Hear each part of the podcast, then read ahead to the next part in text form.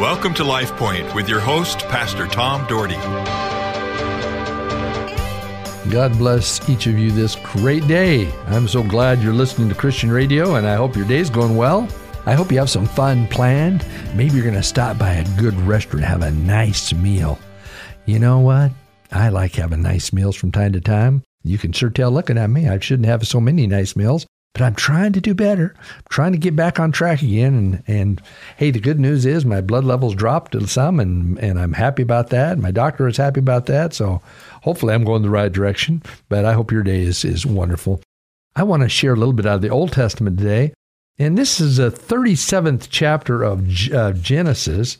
And it really goes to, the story goes a long way. It goes, my goodness, all the way almost to the 50th chapter, of Genesis, I believe. And it's talking about Joseph, not Joseph that was Mary's husband, but Joseph, the son of Jacob, the one that was his favorite child out of the 12, and that he made a coat of many colors for, that people always know, Joseph and the coat of many colors. And said, and this, I'm going to share a little bit about it, and then we'll talk about some aspects of it. Lord, more than anything else today, Heavenly Father, open our minds and our hearts to you. May we see you and realize through this story how you touch lives and how you take care of your people. Lord, sometimes we get in our own thoughts and we try to handle things our own way. But God, when you're present in our life, great things happen. God, thank you for this day. I love you. I give you praise in Jesus' name. Amen. Joseph, a young man of 17, was tending the flocks with his brothers, the sons of Bilhah, the sons of Zilpah, and the father's wives, and they brought their father a bad report about them. Now, Israel loved Joseph more than any of the other sons, and Israel is Jacob. They changed his name to Israel and Jacob, because he had been born to him in the old age, and he made a richly ornamented robe for him. When the brothers saw that their father loved him more than any of them, they hated him, could not speak kind word of him. And of course, then Joseph, the folks had some dreams about his brothers, started telling them dreams. So then a lot of jealousy took place. A lot of jealousy took place, and they were plotting a way to do away with Joseph. And of course, not even thinking about their dad's welfare, how much that would crush them. Now he and his brothers had gone to graze in the father's flocks near Shechem, and Israel said to Jacob said to Joseph, "As you know, your brothers are grazing the flocks. I'm going to send you there." "Very well," he replied. So he said to him, "Go and see if all is well with your brothers and bring word back to me." Well, so he went there, and they saw Joseph coming from afar off, and so they started coming with a plan. They wanted to get rid of Joseph. Can you imagine brothers wanting to get rid of him? All because of jealousy. People, I'm telling you, jealousy today is still a killer of people's relationship with God. Jealousy and bitterness. It overwhelms people. People can't get through it, and I can tell you why. Because they don't give it to God. They don't ask God to forgive them and to move forward. If you have jealousy, if you have bitterness in your life, and if you're bitter with somebody in your family and you just keep holding on to it, I am telling you, get rid of that. Give it to Jesus right now. Hebrews chapter 12, verse 15 says, "See to it that no one falls short of the grace of God, and that no bitter root grows up to cause trouble and to defile many." See to it that no bitter root enters your life.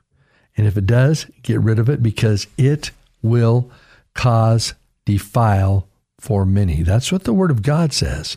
But yet we ignore those things because we get caught up in our own emotions.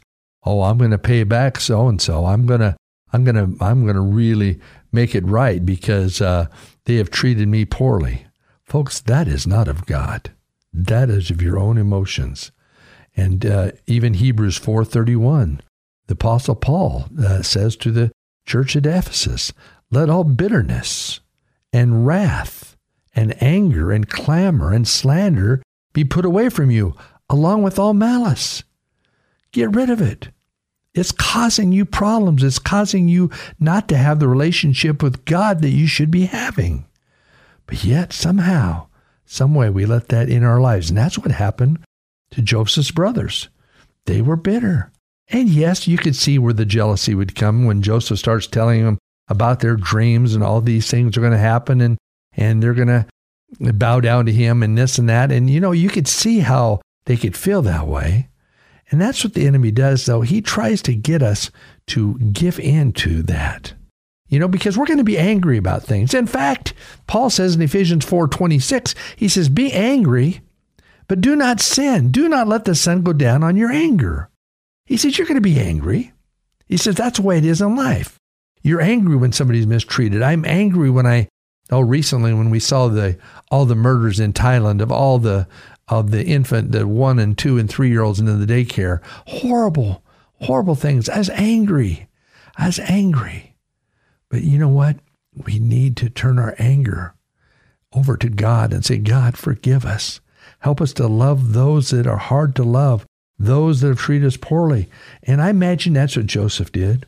And of course, they end up saving Joseph's life and throwing him into a pit and sold him to travelers going to Egypt as a slave. So Joseph went in as a slave, went into Potiphar's house and became great in Potiphar's eyes. And God blessed him even through this. And I imagine Joseph, we don't talk about this, but had to go through a bunch of emotional thoughts dealing with, I've been rejected by my family and my brothers, and I'm a new life. Now I'm a slave to someone. I'm a servant to someone. But he kept his eyes on God, and God blessed him for it, and he became the leader of the household. And then the enemy attacked him again. Potiphar's wife tried to accuse him of rape, and Joseph was innocent, but he got sent to prison out of innocence. And folks, I've heard many people who've been sent to prison out of innocence. And I'm telling you what, it's a real deal. There, you've got to be careful because people will accuse you. And I believe in watching life and dealing with some things in my life, people are accused and are guilty until proven innocent. Forget the innocent until proven guilty. I certainly haven't seen that. And I can tell you real life stories about that. But folks, we've got to be careful. But Joseph was innocent, but yet he had to go to prison. But God kept his hand on him. Why? Because Joseph kept his hand on God. Joseph stayed close to his master. Joseph believed that God was going to watch over him and that God had a purpose in it all. And boy, did God ever have a purpose in it all. God led Joseph, and he was able to interpret dream, got relieved out of prison, became second in the whole land of Egypt. God blessed him. God put him on a pedestal. God anointed him. And then his brothers came down, and we all know, and they didn't know it was Joseph, and Joseph had all these things, how he was treating them. But at the end, I'm making a long story short, Joseph forgave his brothers. He hugged them. He was sad. He loved them. What an impact that had on Joseph's family, that his brothers saw the power of forgiveness. The power of forgiveness. And they also saw how God had blessed their faithful to God brother. And then Jacob got to see his beloved son and live until his death with his beloved son Joseph and be amongst him. And he was able to turn his sorrow into joy. People of God, I'm telling you what, when you give your bitterness and you give your unforgiveness to God, he can turn your sorrow into joy. People, we need to be joyful. We need to be filled with joy. And there's a Christmas song, I think it's something like joy, God's unspeakable joy. You know, and is God's unspeakable joy.